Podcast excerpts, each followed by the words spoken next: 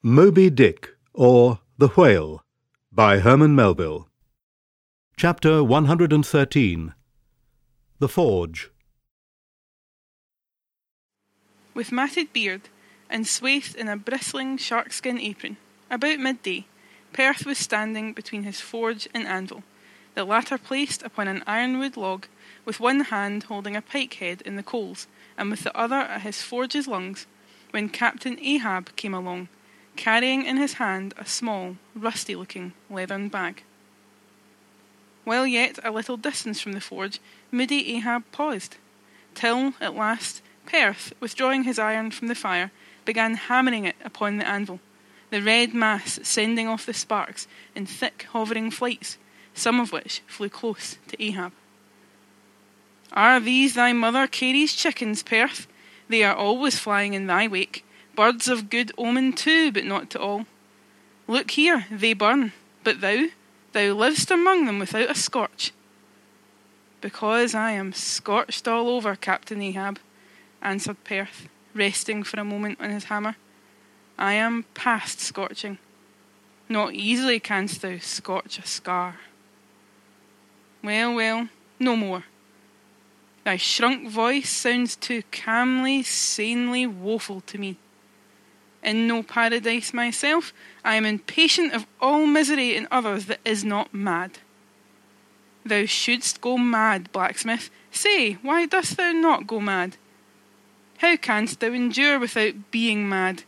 Do the heavens yet hate thee that thou canst not go mad? What were thou making there? Welding an old pike head, sir. There were seams and dents in it. And canst thou make it all smooth again, blacksmith, after such hard usage as it had? I think so, sir. And I suppose thou canst smooth almost any seams and dents, never mind how hard the metal, blacksmith? Ay, sir, I think I can, all seams and dents but one. Look ye here, then, cried Ahab, passionately advancing and leaning with both hands on Perth's shoulders. Look ye here. Here, can ye smooth out a seam like this, blacksmith? Sweeping one hand across his ribbed brow. If thou couldst, blacksmith, glad enough would I lay my head upon thy anvil and feel thy heaviest hammer between my eyes. Answer! Canst thou smooth this seam? Oh, that is the one, sir. Said I not all seams and dents but one? Ay, blacksmith, it is the one. Ay, man, it is unsmoothable. For though thou only seest it here in my flesh, it has worked down into the bone of my skull. That is all wrinkles. But away with child's play. No more gaffs and pikes today. Look ye here. Jingling the leathern bag, as if it were full of gold coins. I too want a harpoon made, one that a thousand yoke of fiends could not part, Perth, something that will stick in a whale like his own fin bone. There's the stuff. Flinging the pouch upon the anvil. Look ye, blacksmith, these are the gathered nail stubs of the steel shoes of racing horses. Horseshoe stubs, sir. Why, Captain Ahab, thou hast here then the best and stubbornest stuff we blacksmiths ever work. I know it, old man. These stubs will weld together like glue from the melted bones of murderers. Quick, forge me the harpoon. And forge me first twelve rods for its shank, then wind and twist and hammer these twelve together like the yarns and strands of a tow line. Quick, I'll blow the fire. When at last the twelve rods were made, Ahab tried them, one by one, by spiraling them with his own hand round a long, heavy iron bolt. A flaw! Rejecting the last one. Work that over again, Perth.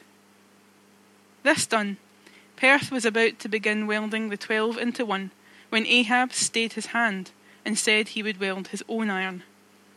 As then regular, gasping hems, he hammered on the anvil, Perth passing to him the glowing rods after the other, and the hard pressed forge shooting up its intense straight flame, the Parsee passed silently, and bowing over his head towards the fire, seemed invoking some curse or some blessing on the toil. But as Ahab looked up, he slid aside. What's that bunch of Lucifers dodging about there for? muttered Stubb, looking on from the forecastle. That Parsee smells fire like a fusee, and smells of it himself like a hot musket's powder pan. At last the shank, in one complete rod, received its final heat, and as Perth, to temper it, plunged it all hissing into the cask of water near by, the scalding steam shot up into Ahab's bent face. Wouldst thou brand me, Perth? Wincing for a moment with the pain, have I been but forging my own branding iron then? Pray God not that, yet I fear something, Captain Ahab. Is not this harpoon for the white whale? For the white fiend. But now for the barbs. Thou must make them thyself, man. Here are my razors, the best of steel. Here, and make the barbs sharp as the needle sleet of the icy sea. For a moment, the old blacksmith eyed the razors as though he would fain not use them. Take them, man, I have no need for them, for I now neither shave, sup, nor pray. Till but here, to work! Fashioned at last into an arrowy shape, and welded by Perth to the shank, the steel soon pointed the end of the iron. And as the blacksmith was about giving the barbs their final heat, prior to tempering them, he cried to Ahab to place the water cask near. No, no, no water for that. I want it of the true death temper. Ahoy there! Tashtego! Queequeg! Daggoo! What say ye, pagans? Will ye give me as much blood as will cover this barb? Holding it high up. A cluster of dark nods replied, Yes. Three punctures were made in the heathen flesh, and the white whale's barbs were then tempered. Ego non baptizo te in nomine Patris, sed in nomine Diaboli, deliriously howled Ahab as the malignant iron scorchingly devoured the baptismal blood. Now, mustering the spare poles from below and selecting one of hickory with the bark still investing it, Ahab fitted the end to the socket of the iron. A coil of new tow line was then unwound, and some fathoms of it taken to the windlass and stretched to a great tension. Pressing his foot upon it till the rope hummed like a harp string, then eagerly bending over it and seeing no strandings, Ahab exclaimed, Good! And now for the seizings.